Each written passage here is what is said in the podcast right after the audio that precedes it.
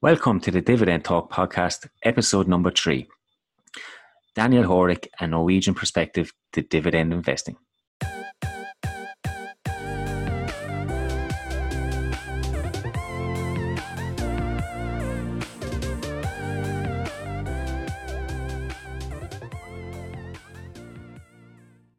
Hey guys, welcome back to another episode of the Dividend Talk.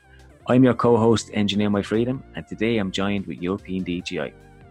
This is a podcast where we discuss our passion and knowledge for investing in personal finance. In this episode, we will take a brief look at the news, but I'm also excited to be joined by Daniel Horik, who has joined us today to talk about his life in, in the army and dividend investing. All of this with a very own unique European flavour. If you've just joined us, please hit the like and subscribe button. Like us on YouTube, we're also on Spotify, Google Podcasts, and iTunes.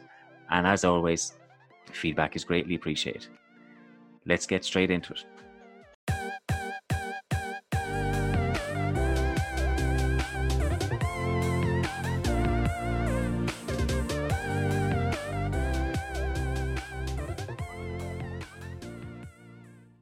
Hey, European DGI. Welcome back to another episode of Dividend Talk. How's your week been? My, my week was pretty good. A bit busy at work. Uh, at the same time, working a bit on the blog creating an infographic about the Noble 30 index, as you might have seen. I also published two templates um, for my for my readers so that they can calculate a little bit uh, their re- retirement goals and also uh, track their portfolio.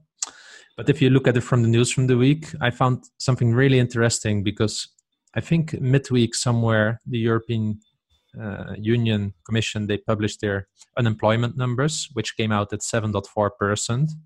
I didn't see anyone really reacting on that. And then I think it was on Thursday or Friday, the US released their numbers and they have an unemployment rate of 11.1%. So almost uh, a three and a half to four percent different in unemployment. And when you put those numbers together, it was really, really uh, interesting for me because we get a lot of news feed from the US yeah, um, on, on how it's going with the economy. But if I see this, then just on the headlines alone, it, it seems that the European Union is actually doing quite well. I know we have some um, regions in Europe really impacted, but I was really positively surprised about the numbers. I would have expected a different, probably this US bias based on the news that they, they are cheering and partying with, with, with the job numbers at the moment.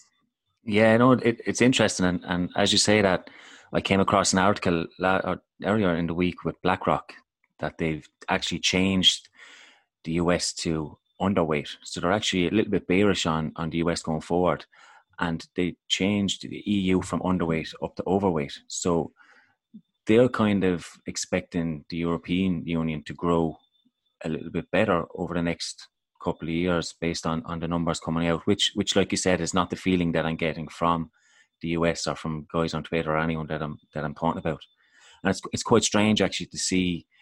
I think the S and P 500 had its best or second best ever quarter, and it's it's not really connecting with what's happening around. It it just seems totally disconnected to me. What, what do you think on it? Or so what I what I find really interesting is probably what the European versus the US policy was when the pandemic came out. I think um, they threw a lot of money at it in the US, and the European Union did did something similar. I just think that in general, US might come off come off from better job numbers uh, in general from a US perspective. But I just think that the social system that you see more in Europe is just better fit for these situations. Um, you cannot just lay off many people so I think in a downtrend, I think for people it's better to be in Europe when it comes to job safety and job protection compared to the US. So I think that in general the job numbers are probably more volatile in the US because it's more protecting companies over people. Where I have a feeling that in Europe, compared to the US, we protect more people versus companies, although we're still in a quite strong capitalistic system, of course. Yeah, it's it's it's certainly something to keep an eye on over the next few weeks or few months.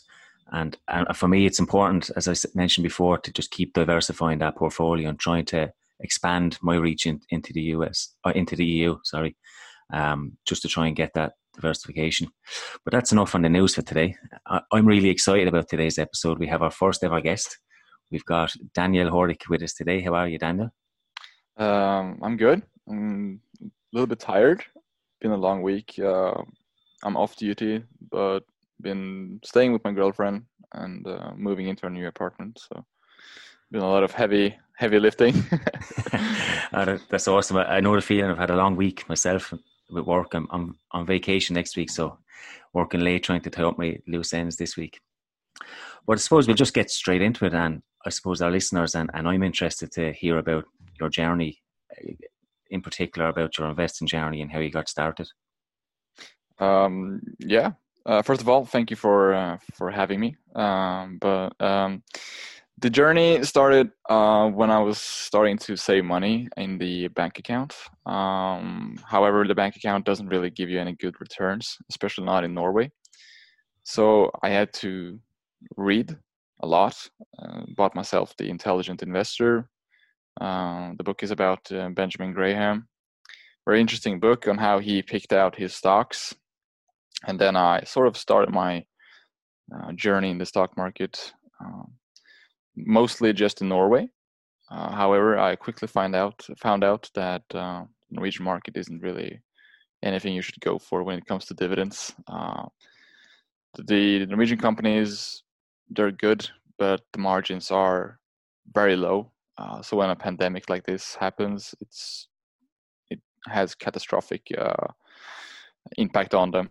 Uh, they're just cutting everything out, dividends so I had to move, uh, rethink my strategy, uh, and then I went with my uh, current portfolio, uh, which is going to be a 60% on the U.S. stocks and 40% in EU.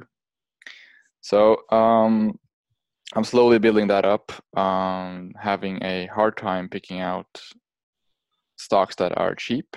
Well, stocks that looks undervalued. Um, but currently, I have 11 holdings, uh, including one UK holding, actually, British American Tobacco, which is, I don't know why, but it is my favorite company. Uh, kind of weird, but I have this, I don't know, hate love thing for UK, kind of, and the companies over there. So um, slowly building it up. Um, but it's going to take a lot of time because I, am currently I'm trying to get all the dividend aristocrats from the U.S., all the dividend aristocrats from uh, the European uh, markets, and also some Asian uh, dividend aristocrats. Uh, so 114 companies currently. Um, so it's going to take a lot of time especially since the uh, Asian stock market has this weird limit. You have to buy like 1,000 shares minimum of a stock, and uh, that's going to be a lot of money, and money I currently don't have. So but Daniel, it's really interesting, and um, I've got two follow-up questions um, that you triggered me. So one is, uh, why did you choose dividend investing? Uh, I will be really interested to to learn about that uh, because there are alternative uh, investing strategies as well. So maybe you could explain also a little bit what your goal is with investing, what you are trying to achieve, and how dividend investing plays onto that. And then uh, the second question is. Um, if you would like to have the US aristocrats and the EU aristocrats and the Asian ones, why not ETFs? Could you explain both questions? Elaborate a bit on um, uh, good questions. Um, number one, um, I started with dividends because um, you have this passive income that's growing each year. I kind of want to make money while I sleep and while I do other things. And at some point in life, I kind of want those dividends to uh, cover all my expenses, um, even if it's uh, rent, the the electric bill or whatever. Uh, the dividends, I just kind of want them to just cover everything in life.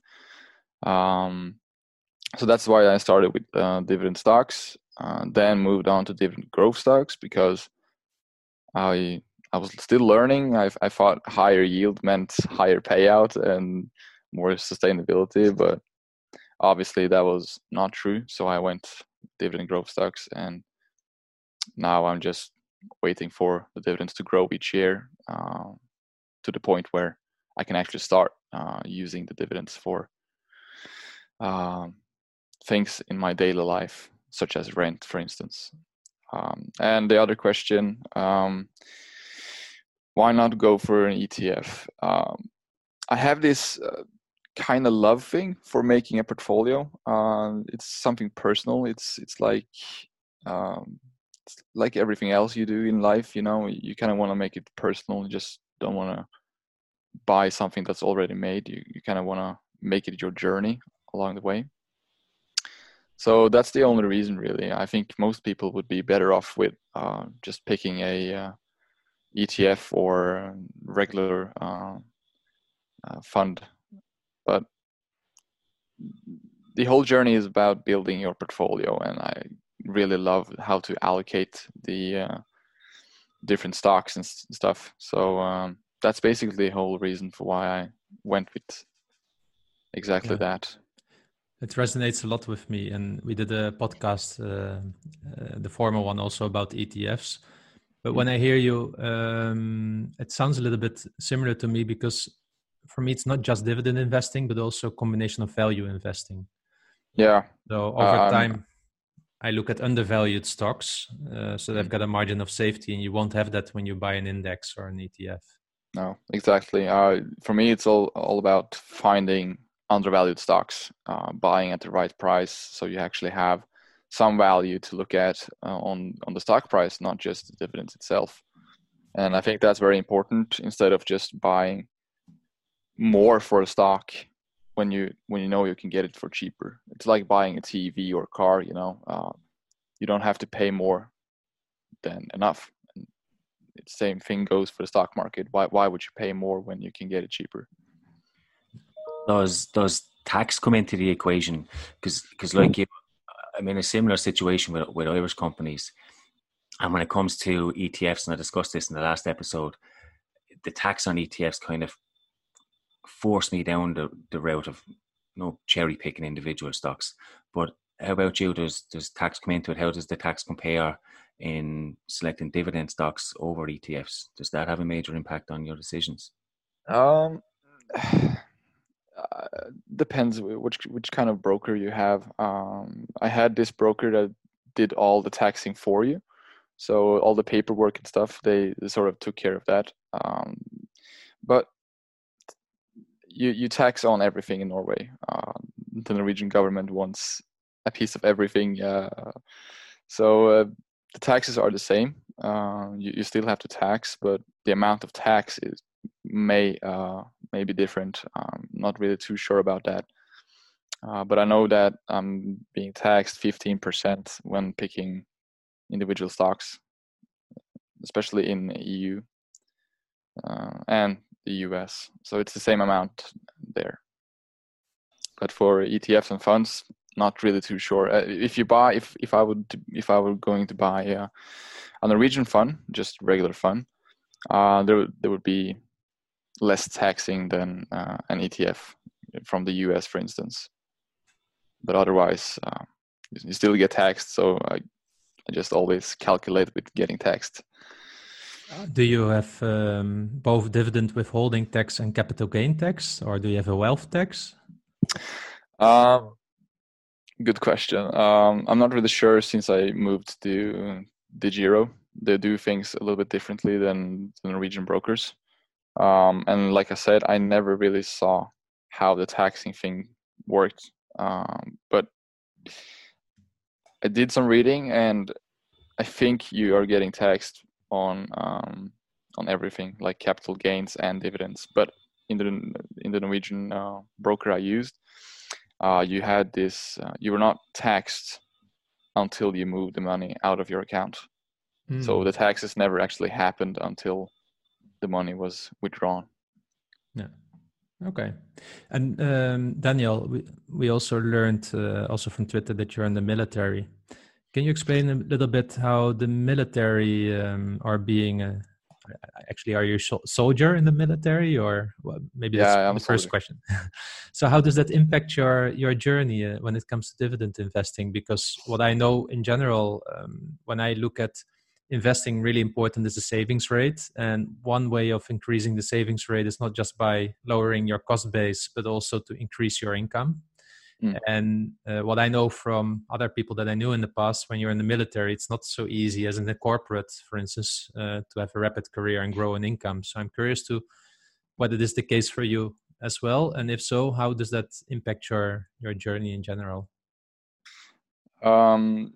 So yeah, I'm a soldier, I'm just a regular foot soldier. Um, you're not really getting any. Uh, raise no. So it's not like working in the private sector where you get a raise now and then. Uh, in the military you're just here's your salary and that's the salary you're getting get uh, for a long time until you're getting promoted or something.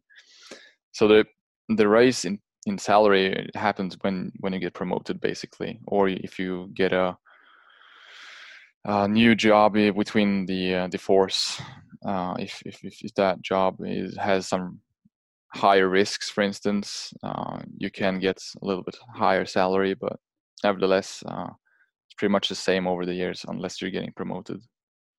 But um, since it's my first year, I, this is like the, uh, I mean, I'm just gonna stay there for a year um, because I have to, not because I wanted to. Um, but you're not getting a lot of money I can say that uh, you're getting you're getting uh, pocket money, as they call it, just to have something uh, if you want to buy chocolate or whatever. Um, but uh, instead of all the other guys buying uh, tobacco and stuff, I'm like going for dividend stocks each month. And now I just moved in with my girlfriend, so having having an apartment to pay for as well. So I'm seeing my uh, salary coming in uh, and going out five minutes later. so, so, uh, but it, it's it's fun. Uh, I'm always looking forward to to the salary, even though it's very low, um, because when it comes, I know I can buy stocks, and buying stocks, it's that's what makes me happy, makes it worth it. Do you purchase stocks each month or week when you get your salary, or um, I'm buying buying stocks every month. I'm looking once a month. Uh, if I have more funds, I usually go for more, uh, but it depends. Uh, I, I, need I, I kind of need a girlfriend to feed, so I have to look at uh, look at the possibilities of buying more stocks. And and as as you're investing monthly, does the currency, does the exchange in currency come into it? Is it expensive to actually buy your stocks? I kind of, I kind of never look at the currency. I, if, to me, the currency is something that just going to be very uh, volatile. Uh, it's just going to be bouncing up and down uh, until forever. So I never really look at the currency. Uh, at some point, I'm buying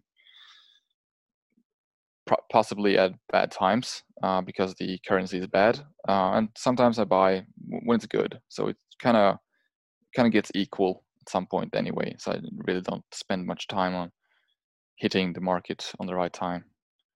But it is something to consider, but because you can save a, a little bit of money on that. But yeah, yeah, we're we're kind of the same. I invest monthly as well, so I don't really look at the fluctuations. I, I kind of just hope that it evens out over time. At the yeah. moment, at the moment, uh, euro to the dollars is quite cheap. They're very similar, so yeah. we're we're not. Um, it's not something that I pay attention to, but it's always interesting to hear from from other European countries, especially because your currency is. I think it's quite expensive compared to. Yeah, I mean, our, our currency is pretty expensive, as you say. Um, but again, when you buy when you buy monthly, it kind of gets equal at some point anyway. So it's just nothing I really want to spend my time on on learning more about or or uh, kind of hitting on the right spots because it's just pointless for a couple of percent percentages here and there. Just not worth it. if we were talking 100%, then then obviously I would have paid more attention. But a couple of percentages here and there, just not nothing to nothing to worry about. Maybe um, uh, an awkward question, but how's your girlfriend uh, with you on the journey of dividend investing? Funny you would mention that. Um, we've been we've been having a lot of uh, um, not fighting, but uh, we've been uh, ha- having these arguments or or discussions. Uh, she really hates the stock market, and she's like obviously very scared of it. Um, so when I was like, I was having my computer up uh, at some point. I was just having a toilet break or something, and she was like, uh, "What is this, Daniel?" And I was like, "Oh, that's just my portfolio. You know, building my portfolio in the stock market." And she was really mad when she found out. But um, we're slowly getting her started with, uh, with funds. Um, so she's starting slowly in the stock market as well. She's never gonna be the kind of uh, person that's gonna build her own stock portfolio with with individual stocks. That's never gonna happen. Uh, first of all, she does not have the interest. Uh, she does not have uh, the passion for it. So it's just better off with with regular fund. But so we're getting there slowly she's counting on you to uh, uh, deliver financial independence. yeah, pretty much. I've, yeah. I've, got I've got the same issue. same here. a lot of them have just something about the women, you know, just just just really scared of something that simple to understand. You know, I mean, the stock stock market isn't really that hard to understand. You're just betting against someone else, and you can keep a stock for a lifetime if you want. If you buy AT&T, you can just having you can just shove it away and just look at it in 60 years and it's still going to be there. And so but, I understand what you say, but I also remember how it was for me when I was 25, and I was probably more like your girlfriend at the time, because for me, um, um, investing was more like speculation at the time. Mm-hmm. So I would buy a stock for 200 euro and i mentioned it in one of the former podcasts and when it went one one one percent up or down i, I got nervous so either excited or nervous. And um, and i always appreciated my saving account because that's how i've been raised and grown up. If you save something for a later day then you'll do well. Yeah and then you, and you will always be able to pull on those savings. But then later i just started to read more and more and more and i, I just realized actually i'm saving is probably the biggest risk that i have because inflation is is even higher than the saving uh, the interest rate on a bank account. So i'm actually getting poor every year. So mm. and that started to switch my mindset and then i really had to try um, uh, this. So i do understand why your girlfriend has time to adjust. It took me five six years uh, uh, to get into that mindset and it's really really not easy if you have this dogma and starts already at school like save for a rainy day, save for this. It's always saving, saving, saving. It's mm. never, ever almost investing, investing, investing. When we had it in, in at school, it was about bonds. Yeah, when I was yeah, investing, yeah. not stocks. So, yeah. Yeah, I mean, I mean, kind of get her as well. Um, there is something something secure about having this savings account but then again i'm slowly trying to show her that the interest rates are very bad. You're not going to mm-hmm. get anything on it. You're actually losing money every year. Yeah. Uh, so you'll be better off in the stock market, even though it seems scary and it looks scary, and you're betting against the market and other people. But still, there are uh, better options than the savings account. Okay, so Daniel, maybe a last question from my side what what have you learned um, uh, along the along the journey, and what are you still trying to figure out as a dividend investor? Um, I've learned which markets to stay away from, uh, specifically the Norwegian market. Uh, there, it's a very cyclical uh, kind of market. We are very dependent on oil and uh, on the energy sector itself. So just kind of kind of learned to stay away from the Norwegian market. Um, it's just not a very healthy market to be in, uh, and trying to buy stocks that are undervalued. That's that's something I really want to get better at. uh, finding cheap stocks, stocks that are traded below fair value, um, and um, continue to learn about how dividends works, how how to build a better portfolio. You you can always improve. You know that's the first thing we learn in the military. You're never you're never gonna be a perfect version of yourself. You, you can always improve something every day. So I kind of I kind of have that mindset now. Um, I can improve on everything I do, and I always kind of trying to find these flaws, uh, even in my portfolio myself. Doesn't really matter. I just always try to improve everything I do. So uh, when I'm building my portfolio now, I'm just I just saw that I had way way too much uh, equity in uh, in AFL, for instance. I was like, okay, I got to do something here. So I sold a couple of stocks and moved the uh, allocated the funds into three other companies uh, instead, just to get the uh, diversification better.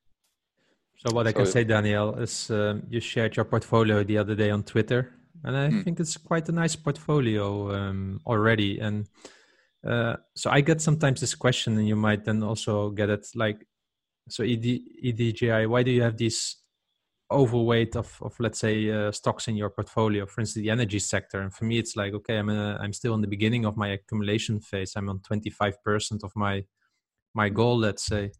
So when you use a value investing approach, often you go more into a certain stock when they're down, and the energy sector had that as an example. Um, so that's why I'm a bit overweight, but I'm not touching it anymore now because I've got enough in it.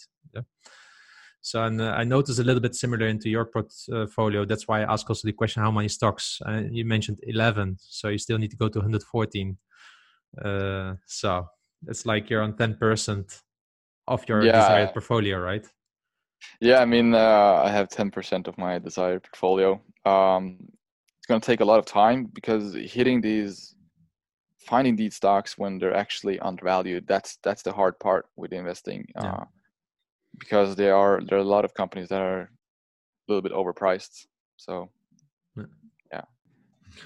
Okay, thanks a million for sharing your journey it was quite interesting to hear you know, from a different perspective and, and quite similar, quite similar to me and, and probably quite similar to European DGI.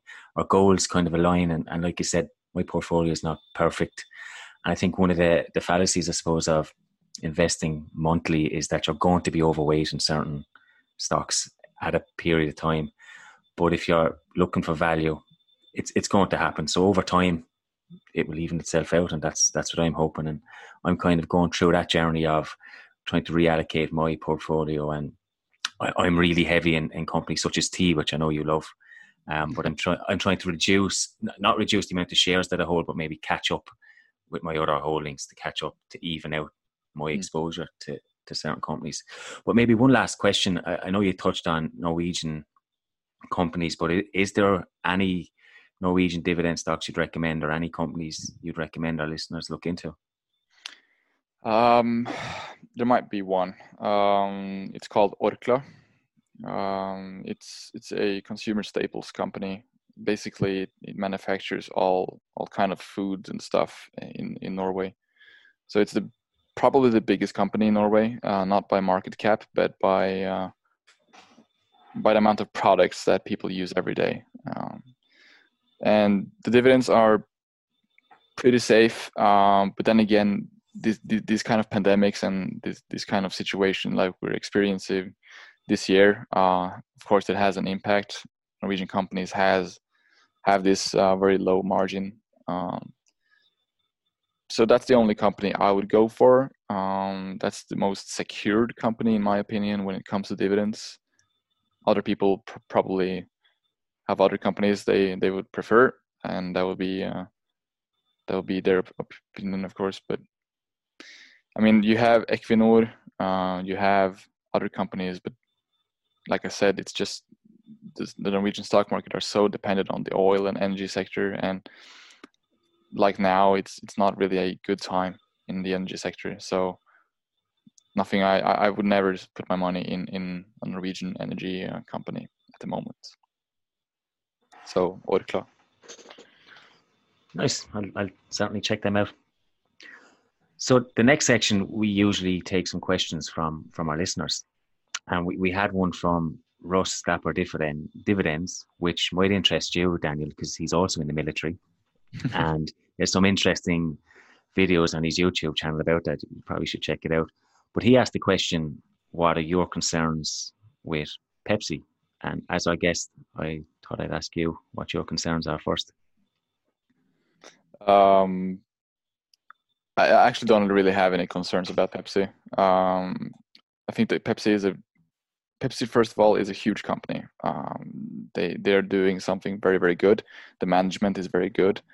Um, the depths can be discussable, but um, I still find the company very uh, very good. There are they have all these products that people buy every every day, every month, every year. Um, products like even the competitor Coca-Cola has. So it's like uh, I, I really don't see any concerns. Probably uh, payout ratio. Um, I mean, last time I checked, it, it, looked a little bit high, but but um, otherwise than that, I, I, I think it's a great company. Maybe a little bit overvalued, but that's again that's the stock price um, that changes. So at the moment, I wouldn't buy PepsiCo, but it's because it's overvalued. Yeah, just looking at their their payout ratio, it's their free cash flow was 107 percent, which which would obviously concern me. Mm. But but as a company, as you said, they're a huge brand, and they they do sell a lot of products. My my only concern is it's a lot of sugary products, and I know they're diversifying into health, but as people are migrating more and more, particularly the the generation behind me, to become more conscious of healthy eating, healthy you know snacks, and it's how they actually migrate into that will, will concern me a little bit. And also this talk, I, I don't know in Norway, but there's there's talks of taxing sugar here in Ireland and, and over in the US, and that might have a big impact on them. What what would your thoughts be, EDGI? So I think Russ might have been referring to one of our earlier podcasts where I mentioned about PepsiCo, uh, whether it should stay a tier one stock. And I think you both touched already on something. So uh, what I've seen in general is that their payout ratio is becoming more and more tight uh, related to the earnings and cash flow. Um, the dividend growth have been almost twice as much as, as their earnings growth. So I think it's around seven and a half percent or something like that. And their earning growth around earnings growth around four percent. The buybacks. So what I've seen in general is that this company was firing on all cylinders when it came to dividend growth, but at the cost of their balance sheets and make giving it less space to actually um, uh, keep increasing their their um, is it their dividends. So that's where my main concern is like, should it stay a tier one stock? Because there are some good challengers, uh, uh, other companies that um, uh, I could exchange. So for me, it's not really about Coca Cola versus Pepsi. If I need to choose between the two, definitely Pepsi. I like Pepsi as a company. To your point, uh, they are not only in also in uh, in drinks but also in snacks. They are transitioning into more healthier um, I see that as their only catalyst because I think they have already a global reach. So they need to do this well to secure the next 20 years. And I think there's space for them to do it because if I go to any shop now, uh, there are not so many healthy equivalents than just buying the ingredients yourself and making it yourself. So I think there's really a space for them. But I'm wor- worried a little bit uh, just about their balance sheet, their and their cap- capability to still keep growing the dividends at the pace that they've been doing it over the last decades. And then if you combine that with their current valuation, I think although the yield might be well, this is still around three and a half percent, I think we should start um, pricing it as a glo- slow growth company. And for for that reason, I think it's a bit on the high end of uh, of the of the price. Okay, nice. So that, that kind of leads in then to our next section, and that is our stock picks of the week. So, Daniel, as the guest, we welcome you to go first. Uh, well, obviously, I'm a huge fan of tea, as everyone knows. so, uh, no, but but all in seriousness, um, tea is very undervalued on uh, today's today's uh, price. So um, my pick would be T for this week. Next week, until the price looks bad again, uh, T is a great company. The debt is decreasing. Uh, that's a good uh, good sign. Payout ratio is all right, maybe a little bit uh, on the higher end, but it's still manageable. And the balance sheet is it's all right. So um, in, in, in my opinion, uh, T is going to be a great company, uh, better company than it's already right now. So T is my pick. They've certainly gained a lot of traction on Twitter over the last week. Uh, yeah, I, I think my feed has been full of everybody buying T, buying T. So uh, there's a lot of love out there for them at the moment. So I can tell you a surprise, um, EMF. I bought T this week. this week. I mean, I, I can tell you it was inspired by all the folks on Twitter and specifically Dividend Wave, I believe it was, who had a nice um, one slider on that with a link to their earnings. So I, I, thought, I love you know his what? slides. Yeah, exactly. So people were commenting in the past on my desire portfolio and saying like, "Hey, you don't have any communications in there," and I was always shying away from T. I felt like their debt, their acquisition, who buys this? What is it, Time Warner? But then um, he shared the links with me and uh, the link with me to their earnings. And what really uh, surprised me when I looked into it again is that the company has a target to keep the payout ratio below fifty percent while Free- still free- growing yeah. dividends. And this was new to me. And then I looked at what they've been doing the last two years, and they've been lowering their debt. And you referred to that as well in the past. So I started studying it again, and I still had an open position in my desired portfolio for communications uh, company. So I decided, okay, you know what? Let's start uh, uh, looking at the cold facts and add some T. It will really stay a small position for me, but I bought some, so I thought that was uh, a nice surprise. That's also what it is for me right uh, it's by looking at the data at the facts and and not not the emotions um, that that is so nice because it allows me to change my opinion on on on on a, on a daily basis almost by just looking at the Yeah. numbers I think that's a very important thing actually. Uh, not to get any feelings for any stocks.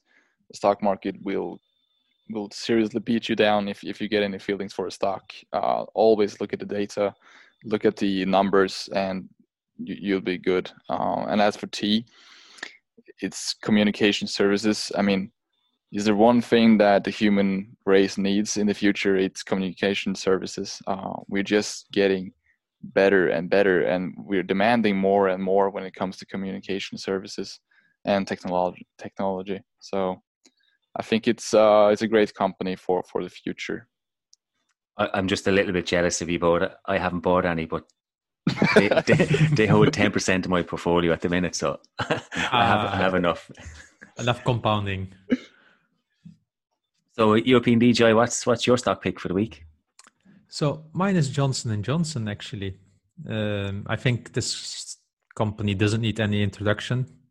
No, Um, it's probably my number one tier one stock that I would always consider.